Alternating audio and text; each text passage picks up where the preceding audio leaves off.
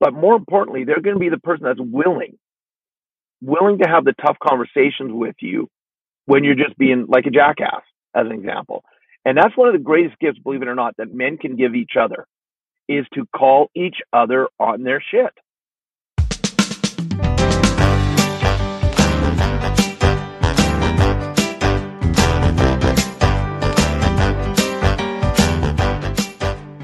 Welcome to the Bro Novo podcast, the podcast that models healthy communication for men, empowering them to start the journey of self work. Now, here's your host, Thomas Pierce.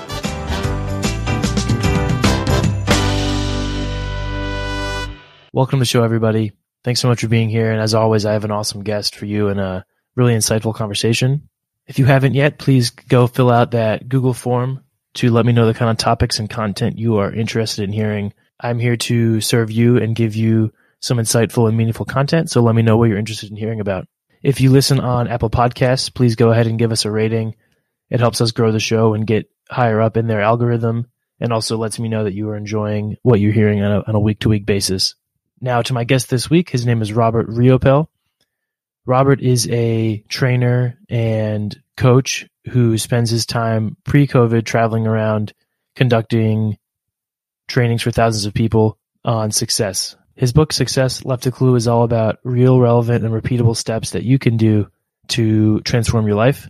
And just for context, after talking to him, I was so inspired by what he had to say that I actually am going through his book now in my own personal time. So definitely give this one a listen. Have a pen and paper handy to write down some insightful things that you can take away and enjoy the show. Good morning, Robert. Thanks for being here. Hey, thanks. I was happy to be here and, and excited to have some fun. For sure.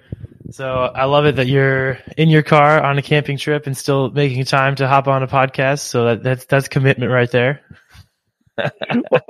well, look, and, and and this is I love to teach people that balance is important and balance is possible. And so, you know, being able to, especially with technology today and everything that's going on in the world, anytime you have a chance to get away, be with family, and still be productive, why not? Totally. I often also do my recordings early, and I find that it's starting the day off with a win like that is awesome. You know, you get up early, do something productive, getting some inspiration, whatever the the net positive is, then the morning is off to a good start. So for me, that's one of my, you know, life hacks, if you will definitely getting up early, going to bed early makes me feel very productive. What are those things for you that kind of sets you off on the right track? well, the, the, getting up early for sure. The going to bed early, not so sure about that one because you know I still I haven't learned that. But um, you know, one of the things I, because I'm all about self awareness, and I believe it's so important, is I know I am a procrastinator and I, I, I absolutely admit it. I, I, for years I struggled with it. I tried to pretend I wasn't, and no, you know, I battled. But then when I started to embrace it, I said, you know what? Okay, I know I'm a procrastinator. So what are some of the tools I can utilize to allow me to work with that? And I came up with a saying that says this. It says, I will design my day in such a way that procrastination cannot play. And one of the examples nice. of that is, yeah, I will schedule meetings interviews, things very early because I know the moment I commit to someone else that I'm going to be there, I'm up. And like you just said, once my day's up and running, it is a win. I celebrate it and like, yeah, I'm going for the day and now I'm up and I'm running and I've not, I've made sure procrastination doesn't have a chance to come in. And that's how, so that's one of the life hacks I use. That's awesome, man. Yeah. I've, well, I have one that actually got from my dad who talking about doing the hardest thing first or scheduling the most difficult thing kind of first to to get it going. So yeah, Robert, I was really impressed when I learned about your background and as far as, you know, you had a you know, the initiative to start a business, started a a Domino's franchise with your wife and then at a certain point, two or three years in, you guys were in pretty significant debt and uh, there came a reckoning where the first two years you were just go go go get the business going, keep it up, keep the doors open, and then once you've got an accountant in the door, things were things were not looking too good because you had been just on go mode. You're in almost two hundred thousand dollars worth of debt, and at that moment you went to this workshop where you got some information around taking responsibility for your finances and, and, and turning things around. So I know there's a lot you could potentially say there, but it's good timing because the last couple of weeks we have been talking about financial freedom and what that means for people. So for you, yeah. you know, the listeners will be everyone has their own situation, but what are some of the core tenets that you bring to people when you're coaching them on kind of changing their mindset around finances and, and where where do you recommend people start on that journey? Well, you know, first of all, one of the things is do kind of your own audit of where you're spending money. And one of the things that changed my life was a saying from my mentor that rich people, they think long term, but poor people, they think short term, instant gratification. And that's definitely the, um, what my wife and I fell into. It was like, oh, we're starting to make some money. We're young. And the more money we were making, the more money we started spending. And so we had a ton of expenses and we didn't know what passive income was. We only knew what working income was. And so we were working our butts off just to keep ahead of the game or trying to, but we weren't. We were going backwards. And the uh, first understanding that I want people to get is because people go, you know, with my story, we went from over $150,000 in personal debt to actually completely financially free nine months later after taking this training and learning. First thing we learned how to manage our money, why it was important, and why we spent money the way we did. But the second thing, which was more important, we learned to take responsibility for those debts. It, you know, I was good at blaming other people. Oh my goodness, I mm-hmm. gave them money, they invested it, they lost it. Yeah, but guess who gave them money? so take responsibility for that. And the moment we did that, then we started making and willingly making some hard decisions. If we want to get out of debt, what are we willing to do?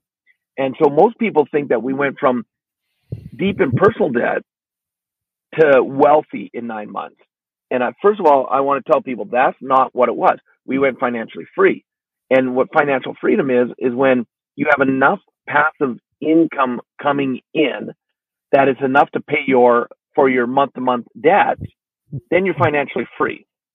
Now, why that's important to understand is because when we became financially free in nine months, we had enough money where we didn't have to work if we didn't want to.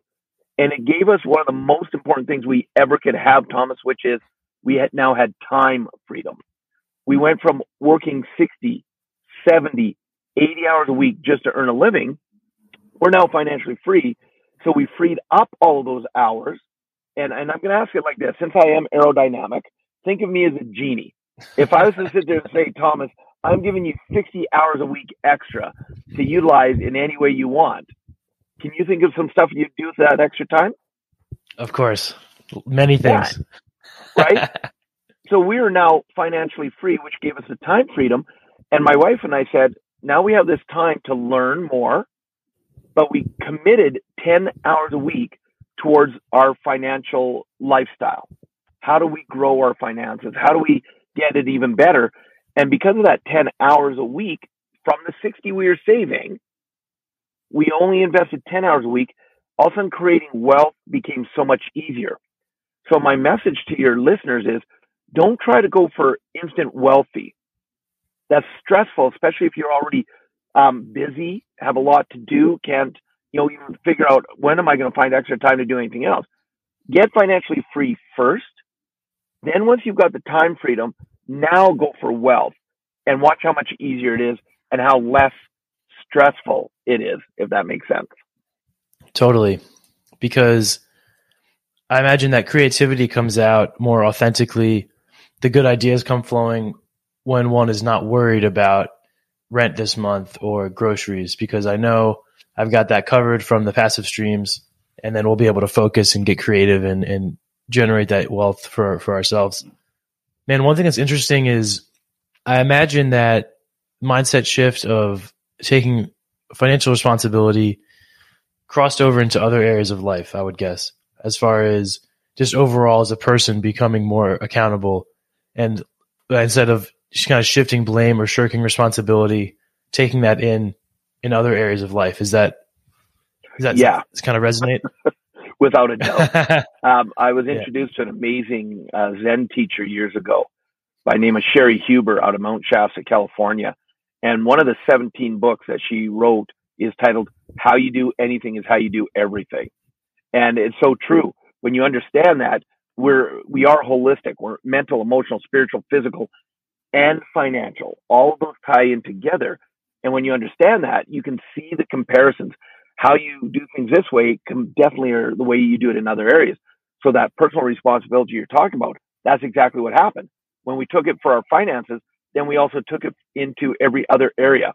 Our commitments to relationships, our commitments to being there and uh, responsible for how we are going to take our health into effect, mental health, our emotional health, all of that. So it definitely plays into all areas of your life. For sure. One of the relationship one, I had a moment. I work in sales right now, and my previous job, as you know, with sales jobs, often you have to record your activities, right? Record who you spoke to, what you talk about for the tracking of controlling the minions. and so we talked about this recording calls, right? Who do you talk to? Which customers you talk to? And eventually, kind of on the very same lines of it's working for someone else's dream compared to working for myself, my own dream. I was like, wow, I'm recording all these conversations with people in this CRM up in the cloud. And it's like, I like these people. They're my customers, but they're not my family. They're not my, I'm not recording my conversations with my oldest friends from childhood and keeping track of how often am I calling them up? Am I nurturing that relationship? So I actually started to record it with my, my personal calls, you know? Yeah. And it was good, man, because it, it, I think very similar to recording and actually, you know, whether it's with the money printing out the credit card statement and forcing myself to look at where is this money going, looking at it at the end of the week. And I said, oh, okay, I've made one personal call. I haven't talked to my grandmother in a month. You know, where are these priorities? Like, where are, where are the things that matter to me? And, and that's exactly it. Look, you're, you're hitting on the head right there. Something that is critical for people to understand is, yeah, in life, it's like, I've got to be able to nurture my business relationships. Well, then definitely nurture your personal ones. And uh, one of the practices I took up when the world changed last year is yeah. I went from flying over 200,000 miles a year around the world to zero. And one of the blessings, and I know this may sound odd for me to say it this way, but one of the blessings that I've definitely taken from the world changing is I started having some deeper connections with people that I never had time to connect with over the last number of years. And one of the practices I brought on as an example, and I teach my students, you can do it every day or every week, but reach out to three people and just ask them a simple question. How are you? And just then open up a great conversation and be very present with them. When I started doing this, I'd also start connecting with people again and just reaching out and, and how many of them said, man, I'm so great to, you know, it's great to hear from you right now because I, I'm having a tough time and just having a friendly voice has made all the difference in the world because we don't know what people are going through as we're changing. And so by helping others, it helps us at the same time. So those personal relationships to me are even more critical right now than just trying to keep the business relationships, keeping our clients happy.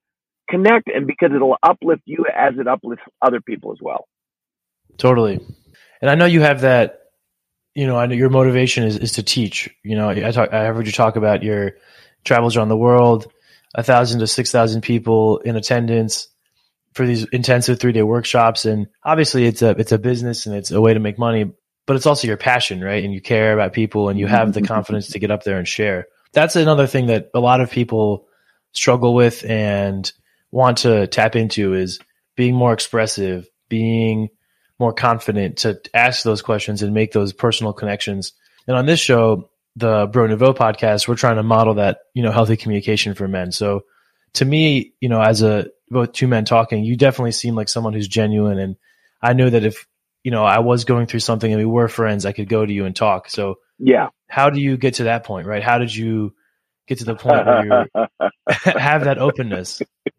a, lo- a lot of, a lot of stumbling and a lot of introspection. I have, I used to be one of the most closed down people because where I grew up, it was a very, well, in North America, we know the term, a very redneck community.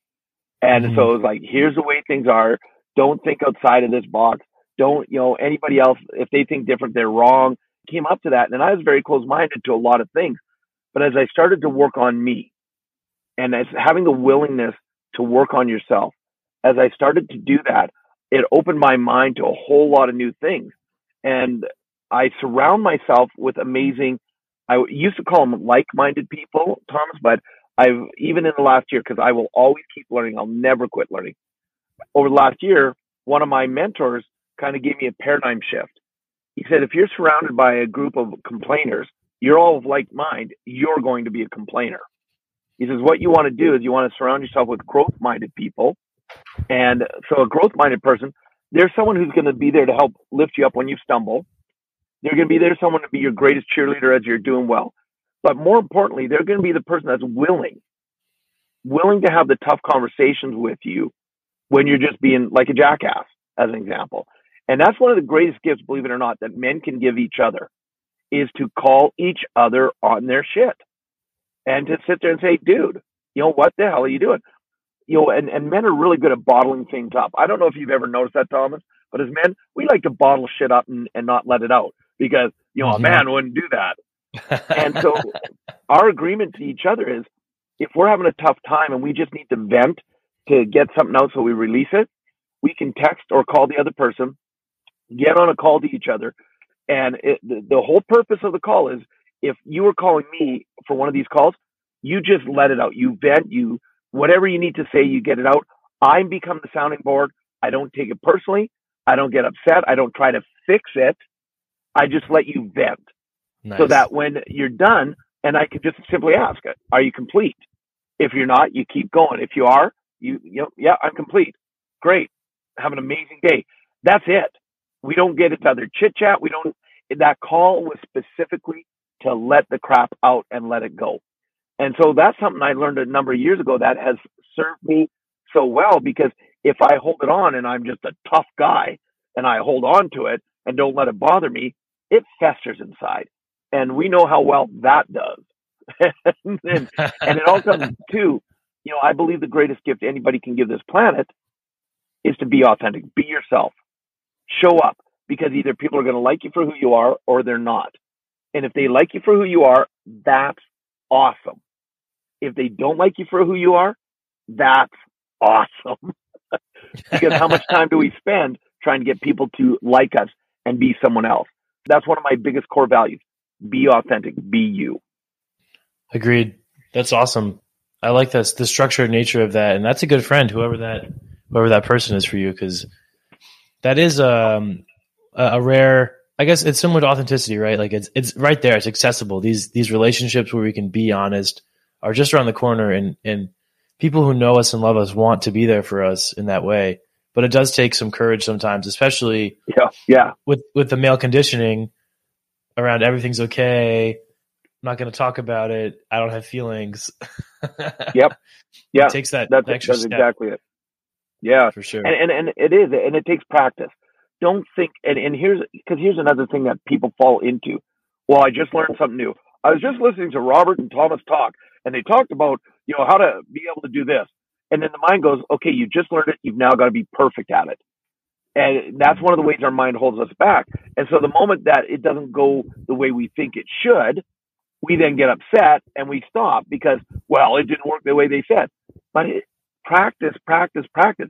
Do you think I'm at the level I'm at right now because it just instantly happened? No. I stumble and fail so many times, but I don't look at it as failures. I look at it as feedback. How many times do our greatest lessons come from what did not work in our life? And when we take it in that perspective, okay, I got some great feedback. Now we can move forward another step. But if we sit there and go, oh, I failed, I'm bad, I'm terrible, oh, I suck. Uh, why am I even trying? Which is what we normally do to ourselves. No wonder yeah. we get frustrated, right? So allow yourself, and, and this is a tough message totally. for some um, men to hear, is be willing to be more gentle with yourself. Be your own best friend. Because think about the saying, if you had a friend that treated you the way you treat yourself, they wouldn't be your friend for very long. But yet we take it from ourselves. So learn to be more gentle with yourself because as and and here's one of the lessons that came from me that really got to me where I am. We all have masculine and feminine in us. Everybody. I don't care if you're man, woman, doesn't matter. And your core, if you're out of alignment with your core. So you can be a male and have a feminine core. And that's why a lot of people struggle when they're trying to be the man when they have a feminine core. But if your core is masculine, when my wife and I met as an example, to give you a, an idea, and I'm very blessed, Thomas, in this way, we're, we met when we were 13. We started dating when we were 16. We got married when we were 19. And we actually just celebrated two months ago our 32nd wedding anniversary. And so I've been blessed to be married to awesome. you know my high school sweetheart. And we when we both grew up, my wife is actually the youngest of five children, raised by a single mother. And her mother taught her children, especially her two daughters, be independent, don't rely on a man. So when we got together, my wife was in a very masculine energy. And in all relationships, the masculine and the feminine dance. And so because she was in her masculine a lot, I automatically would go into my feminine. And we had a great relationship, but because she was out of core and I was out of core, it caused health issues, it caused struggles in a lot of different areas. And the moment when I started learning and doing the journey of personal development, and the moment I learned how to be able to gift her by me going into my masculine, which would then gift her into her feminine, our relationship went to a whole new level. But it's, I'm not always trying to be the man, the masculine. It's a dance, and you've got to allow that flow. And so, one of the things I found that most men struggle with is they're like, "Well, I'm the man. I've always got to be tough. I've got to take care of everything. I've got to fix this. I've got to be the savior." No, you don't. You can also be vulnerable. You can also be the person that says, Hey, I'm having a hard time right now and reach out and ask for assistance. Because if you do, that's when you find you have amazing people around you. And people are just waiting to be there to assist when they can. But if you're not willing to view vulnerability as a strength, how do you think you'll ever be open enough to accept assistance from other people? Totally. And that that interplay and that dance of the masculine and feminine, I think, really well said, because we all have moments where we can't be the hero, like you said, and I try to be a humble person, right? But of course, I have moments where I want to be the hero, right? That's just there's something in us that whether it's media we grow up on, reading stories, reading the news, of seeing, you know, we all have these fantasies of success and, and being these heroes, if you will. And that's totally possible. But I think that something people don't realize is that those hero moments are the everyday moments more so than tackling the robber who stole the purse from the old lady. You know what I mean? Yeah. Like the hero moments are both of us signing up to do this and showing up on a holiday because we made a commitment yep. and we're going to follow through and be the type of person that follows through in a commitment. And it's whatever the commitments are in our lives that we do every day for the people who we love and being a good friend. I feel like those are the real hero moments as opposed to making all the money and being famous or whatever whatever the society tells us that we should strive for, right? I totally agree. And people ask me all the time, they say, Robert, how do I do what you do? Travel around the world, be in front of audiences, helping people. And I look at them and said, if you want to do what I do, then be willing to do what I do behind the scenes. the hard, unsexy work behind the scenes that make it look like what I'm doing on stage is a lot easier. The practice I put in, the self development, the self awareness. I work so much more on me that behind the scenes, and, and that's the un, that's the kind of unsexy truth is people aren't willing to put the work in behind the scenes. They want to just look good when it's time to show up and make the money or be the hero. Or, and, look at, I love that society right now is absolutely fascinated with like the Avengers and all the superhero movies. Look closely at the behind the scenes stories of every single one of those heroes. Look at what the um, struggles they go through with their mind, with their health, with what's going on. They don't just get to always be, you know, look, Iron Man isn't just Iron Man 24 7 a day. He has the problem with, you know, who he is as a person and he has to go on that personal journey. And you have to be willing to love all sides of yourself. And there's days where I'm just, I'm a miserable son of a bitch. And you know what? Mhm. In those times, that's who I am in that moment. And I don't beat myself up over it. If I make a mistake, I'll apologize quickly. But I get bad days just like everybody else.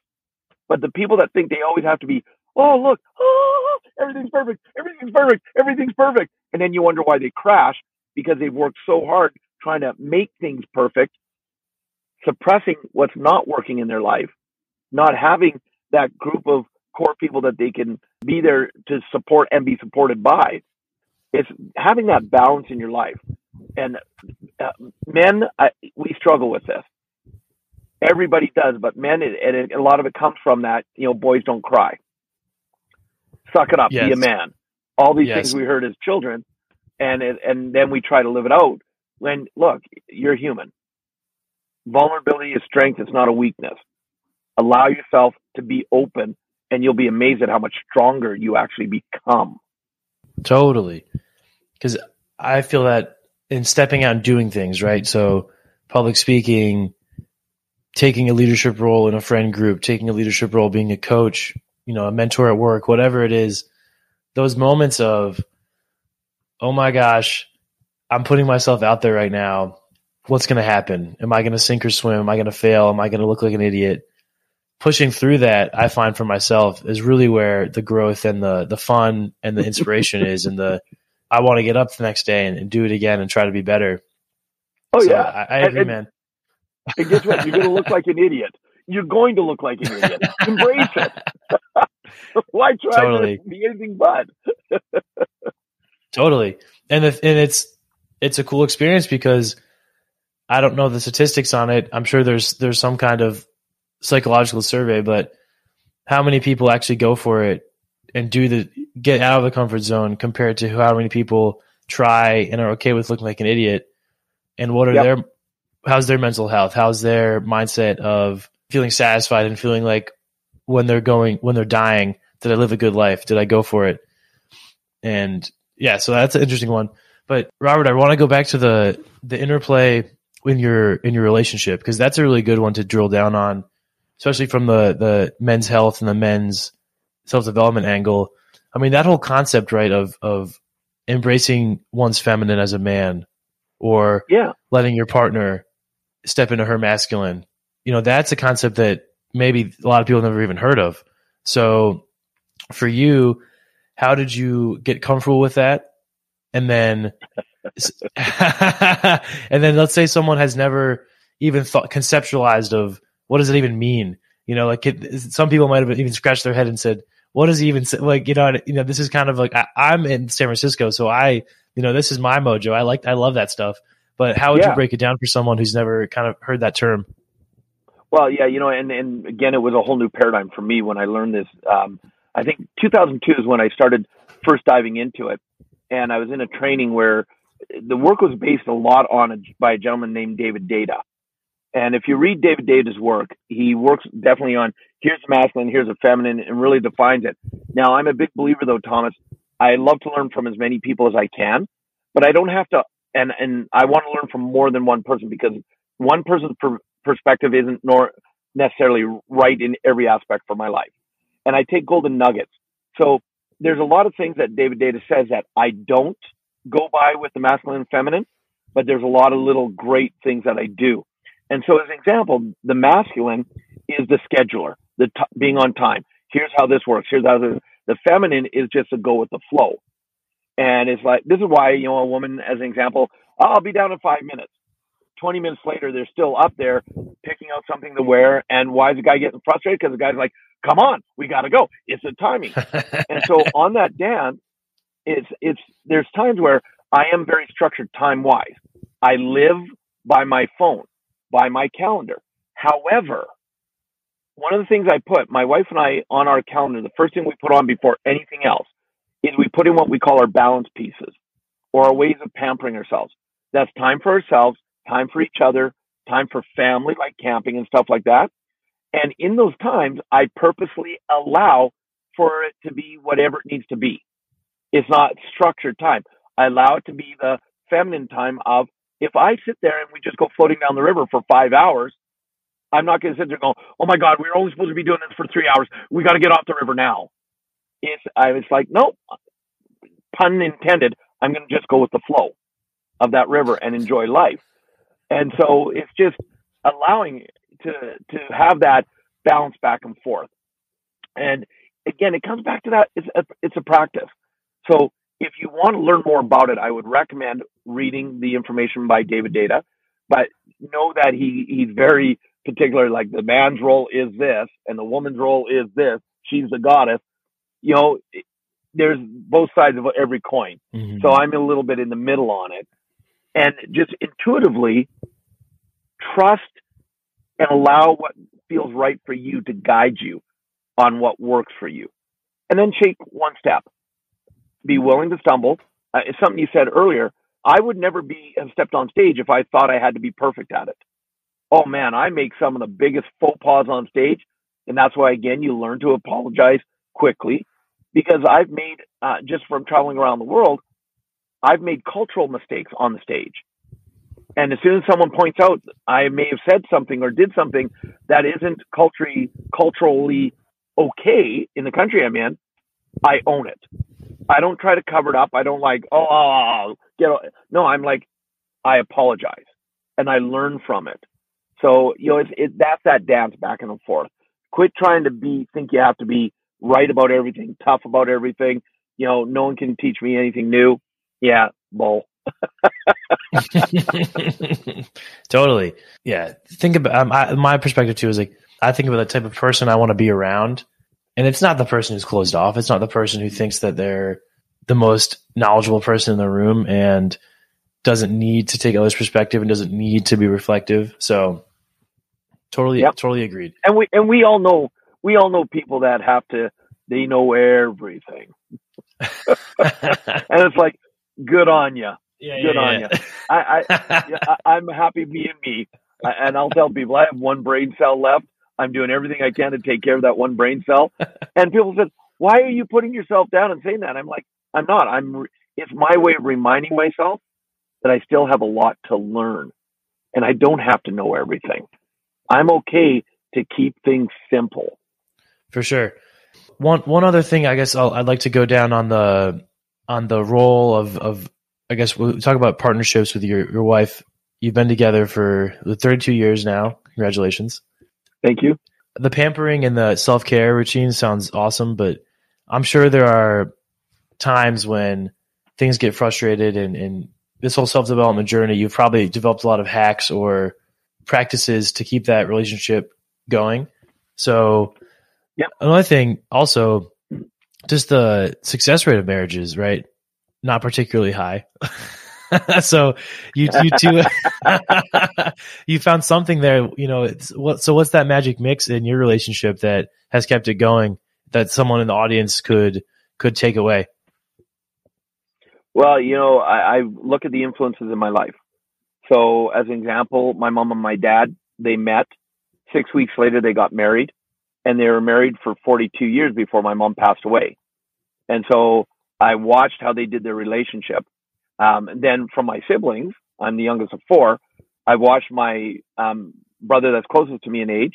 He's now uh, been through two marriages. My oldest brother's been through three marriages, and my sister's on her eighth marriage. so I've learned how not to do relationships from them. So, because right. you can learn from every situation, right? And one of the practices that my wife and I have is if it gets to that stage where we just cannot see eye to eye and we're so both at the boiling point and we're just, you know, just no matter what the other person says, it's pissing us off. Then one of our commitments to each other is we will actually sit down and we have it. And, it's a, it, this is a context that's set in place. This is an agreement that's set in place that when we get to this stage and we say it's time to sit down and, and just hash it out. So if I'm sitting across from you and you have something on your mind, most arguments is the people battling back and forth trying to prove why they're right and trying to overtalk the other person. The way this practice works is you'll say what's on your mind in that moment and I just listen. When you're done, you say you're done. And I'm not trying to fight back. I'm not trying to cut you off. I just sit there and let you keep talking until you're done, no matter how long that is done. When you're complete, and you say done. Now it's my turn. And it's the same thing. I'll go for as long as I need to to get it all out. And until I'm finished talking, my wife just listens. And at first, it could go like 20 minutes before the other person lets this, know each other to talk. But as you go back and forth, all of a sudden the energy starts to dissipate and it gets shorter and shorter. And all of a sudden the mind, for whatever reason, starts to open up. And because when you're in the moment trying to think of what to say while they're talking, you're not really actually present with them. Because you're trying to remember why are they bringing this up now? What really happened? Bullshit. This is what. But if you're sitting there and actually listening, when it's your turn to talk, now, you know, a lot of the stuff you're trying to think of is gone because you're truly present and you're speaking your truth in the moment. And so it may be longer interaction back and forth in the beginning, but also it gets shorter and shorter and shorter and shorter till all of a sudden you're like, and you feel that energy release and let go. And now you can truly get to the root of what's actually causing the problem. And that's when you can actually solve the problem. And you, you may not be able to fix it, but at least in that moment, you might be able to come to an agreement like, okay, I get it. We're going to agree to disagree as an example, but I do see your point of view and I'll do my best to honor that that's your perspective and not try and fight against it. And I hope that makes sense. And it's a practice that it takes practice because our automatic reaction is if my wife is upset and yelling at me, I want to be able to defend. I want to tell her why she's wrong, why that's incorrect. But if I have the courage to just listen, let her get it out, knowing I'm going to have my turn to let my energy out, it be, it becomes a very healthy way of communicating. Totally. So, just to get the mechanics of it, so I say what I'm feeling, you listen, settle, then you do the same thing. Then you speak about what you're feeling, and we just go back and forth until we get. Yeah, and the, the person that's speaking, mm-hmm. yeah, the person speaking has to say they're complete. The other person waits, and because if I try to cut in, that's me trying to, you know, justify or whatever. So even if you go for an hour, the other person sits there and listens, present, listens, and then yeah, that's that's the awesome. basic mechanics. Yeah, it definitely goes a little deeper, yeah. but uh, that's the basics of it. Nice man, thanks for sharing that. That's the second time you've used that phrase. I'm complete, and one thing I've noticed is that some people have very activated language, so intentionality with word choice and thinking before one mm-hmm. speaks mm-hmm. and using enabling and uplifting language as opposed to meh or negative or blase language.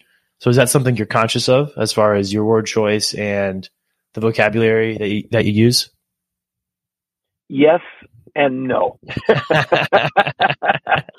um, because I do teach some of this work, I try to be more conscious of it, but I don't get to the extreme where I'm so I have to do it just right.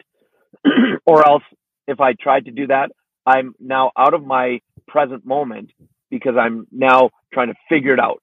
Am I doing it right? Which takes me away from actually being in that moment. Uh, what I'm more focused on and conscious about, Thomas, is how can I be present more of the day? And so, as an example, and it's another um, hack, if you want to call it that, that my wife and I use. And I'll ask it like this have you ever been having a conversation with someone, Thomas, and you may be there physically talking to them, but either you or them, you know the mind somewhere else in that moment? Have you ever had those situations? Never. No, yeah. of yeah, course, right? of yeah. course. and so most people, that tends to be what happens. And, and when it comes to success, as an example, this is one of the things that gets most people frustrated is like, my family's going to pay the price as I'm going for success because I'm not spending as much time with my family. And what they don't realize is the time they are spending with their family, they're not really there because their mind's on other things. And they think it's all about the quantity of time that they spend, but it's not. It's a quality. Your mm-hmm. family will take less time if it's quality time versus just quantity of time when you're not really there with them. So I could be on the other side of the world and I could just finish 12, 13 hours on the stage. I'm spent. I'm done. But one of the commitments my wife and I have is before we I go to bed, we connect, even if it's for five minutes. And I, this is where one of the ways, many ways I love technology. We get on a FaceTime call so we can see each other. And even if it's only a five minute call, if we're truly present with each other, we can complete and really feel connected in that five minutes.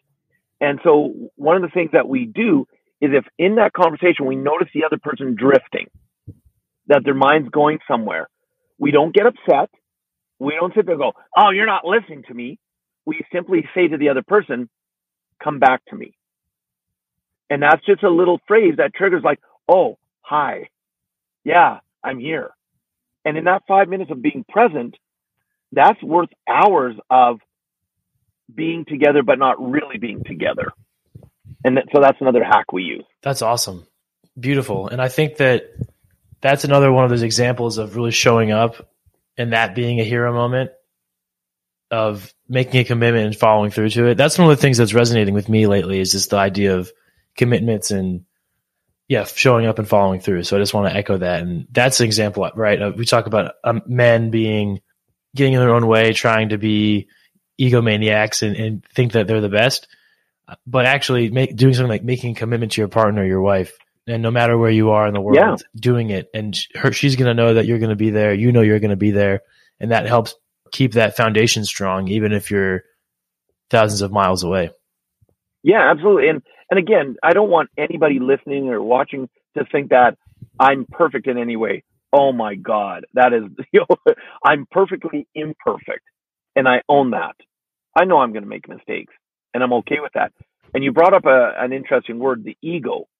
You know, and that's another thing where I've watched so many people, men and women, struggle is because they're like, well, um, I've got to let, get rid of my ego, or it's not healthy to have an ego.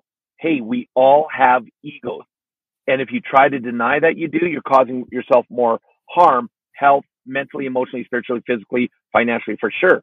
And one of the things I've learned over the years is that when I'm on stage, as an example, for me, and this is my choice, there's no room for ego to play. I'm there for my students. I'm there to be present for them. How can I assist them? But I know if I don't take care of my ego in a healthy way, it's going to surface when I don't want it to. So I've learned of how can I allow my ego to come out, play in a healthy way. And so for me, as an example, video games. I love video games. And so when I'm playing a video game, so if Thomas, if you and I are going head to head in a video game uh, or any kind, board game, card game, doesn't matter, you're going down. Because for me, that's when my ego has, it's allowed to play. So I'm right. going to be like, I'm going to get cocky. I'm going to be putting it in your face that I've got a good move or I outplayed you because I'm doing, and now this is my healthy expression of my ego. And a lot of times I, it's, I'm playing a game on my own. So it's not like another person's on the other side going, what a jerk you know, so, but it's my, my safe space for the ego to come out full force and really have its time to show so that when it's time for it to not be there, I can be there, be present for the people I'm trying to assist. I love that, man. Awesome. Robert, well, there are a lot of nuggets of information, practices.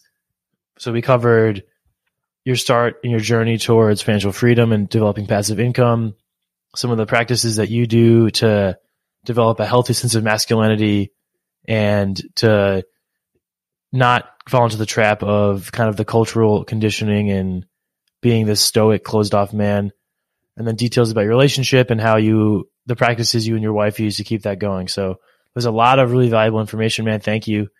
And we're going to pivot over to the, the three things game, which is a, a cornerstone of every, uh, every episode of the Bro Nouveau podcast. So what month is your birthday in, Robert?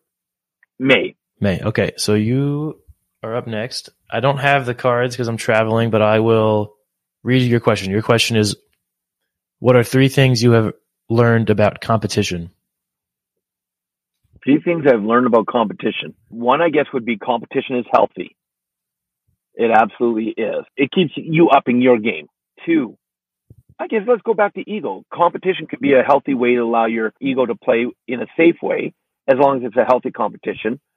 And three, I've switched my life to instead of competition, it's cooperation. I would rather now cooperate. You know, I, I'm a very big into abundance thinking. And so when you're in competition mode, that's a lack mindset. I've got to beat the other people. But if you go into cooperation, I, I love creating relationships with people where we can both benefit more. Uh, and instead of me trying to do it all on our own. So I love to have those kind of, especially in business, business relationships. I don't have to be the best. I want to be a group of people where we're all amazing because then we complement each other. So that would be probably the third thing about competition. Nice. Find find a way to make it collaborative and instead of a zero sum game where everyone can can thrive. Yep, absolutely. Awesome. Yeah, because look, even in the arena of doing training and coaching, um, if I'm trying to be the best, then I'm always having to work myself to the bone just to try to stay at the top of the game. But if I sit there and I, I love to refer people, if I'm not the best at something, I'm going to say, you need to talk to this person.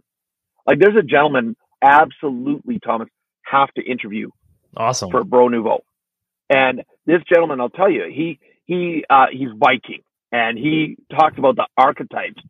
And, mm. but his main passion is he actually works with at risk youth and their families. He runs one of the top facilities in North America for teens that have you know attempted suicide or have heavy addictions. But he doesn't just work with them; he works with the families. And you talk about um, dispelling the myth of the masculine and the male always having to be so tough in that. What he's able to do with young people is mind blowing. And coming from his heart centeredness, he would be an amazing person to interview on your podcast. Awesome. Thank you so much. So I, yeah, and I have no problem um, referring him because it's not a competition. Right. He's someone I know will serve you and your audience. So why wouldn't I refer? Totally. And that's again a great takeaway for, you know, building a healthy network, treating people well, being selfless, sharing the resources, right? Pulling people up yep. as opposed to thinking, oh, you know, yeah, whatever the what other unhealthy there are a million unhealthy mindsets, but that what you just exemplified is a beautiful example, man. So thank you. Oh, my pleasure. Awesome. All right, here's one for me. What are three things I've learned from getting sick? Man, every time one, every time I get sick, I learn to appreciate my health more because it's so easy to mm-hmm. not cherish what we have, right? So I'm an athlete, and right now I have an ankle injury, and I can't play my rugby. I can't exercise the way I want to. I can't train. And it's just such a reminder of, man, next, when this is healthy, I'm really going to cultivate that, that practice of, of appreciating it. So number two, I would be, it's taught me to definitely just be aware of my health. Waking up in the morning and being grateful that I have healthy mm-hmm. lungs. And I can get up and go after this, I can go outside and, and get some fresh air and feel the the sun on my skin you know, th- those things mm. are so integral to living a satisfying life. I feel, and it's almost for me. It's often until I'm sick, I don't, I don't really realize it or appreciate it. Number three, I mean, I've learned about being sick that it's it's not just physical too; it's mental. Right? There's, mm. as we've been alluding to, this whole conversation has been around creating practices that prevent us from feeling sick mentally and then for some people, it's even more so than just things that we can talk about and brainstorm remedies. Sometimes, you know, if a mental illness is in play, it's it's chemical. It's completely out of the control yeah. of the mind. So there are layers to that too. So yeah, I, was, I would say gratitude. Every time I get sick, I just feel grateful that I'm not sick consistently. So yes, yeah, right. That's that's some beautiful stuff. I love that. Awesome. Robert, thank you so much for coming on the show. Where can the audience find your work and your services if they're interested to to learn more from you? Yeah, you know, and here's the thing. Um, I'm going to say this, Thomas, because you were so gracious to invite me to be on your podcast, and I honor. T- to me, time is one of our most precious commodities that we have, and especially your listeners taking their valuable time to listen to this interview. What I'd love to do as a gift from us, if they go to robertriopel.com, just my name, R O B E R T R I O P E L dot com. They're actually going to be able to download the entire digital version of my international best-selling book, Success Left a Clue. And I'd love for them, as our gift to them, to go and download that. But it does, I will say, it does come with a, ca- a caveat. I didn't write the book for people to read it and put it on the shelf and make it shelf help. That's not why I wrote it. It, it. In the book, oh, good, you got my warm sense Shelf of humor. Some people they look. That's great. I, I wrote the book with six steps on how people can really take their life and design the life they want. Step number three is take action. In all my travels around the world, that's one thing I've noticed that is the biggest separator from people who have success and people who don't. Successful people take action. So I wrote the book as a workbook. All the way through, I have action steps. And I want you to do the actions. Don't just read it. And I'll actually say in the book, hey, did you do the last action? If you didn't, stop reading right now, go back and do that action before you read any further because we are creatures of habit. So I'd love for your audience, go download the book, use it, and if they do do the action steps, I guarantee it'll make an impact on their life. Beautiful. Well, Alvin could definitely check it out too. So, Robert, thank you so much, man. Go enjoy that beautiful Alberta summer. And uh, it was a real pleasure, man. Thank you so much for being here. Oh, thanks for having me, Thomas.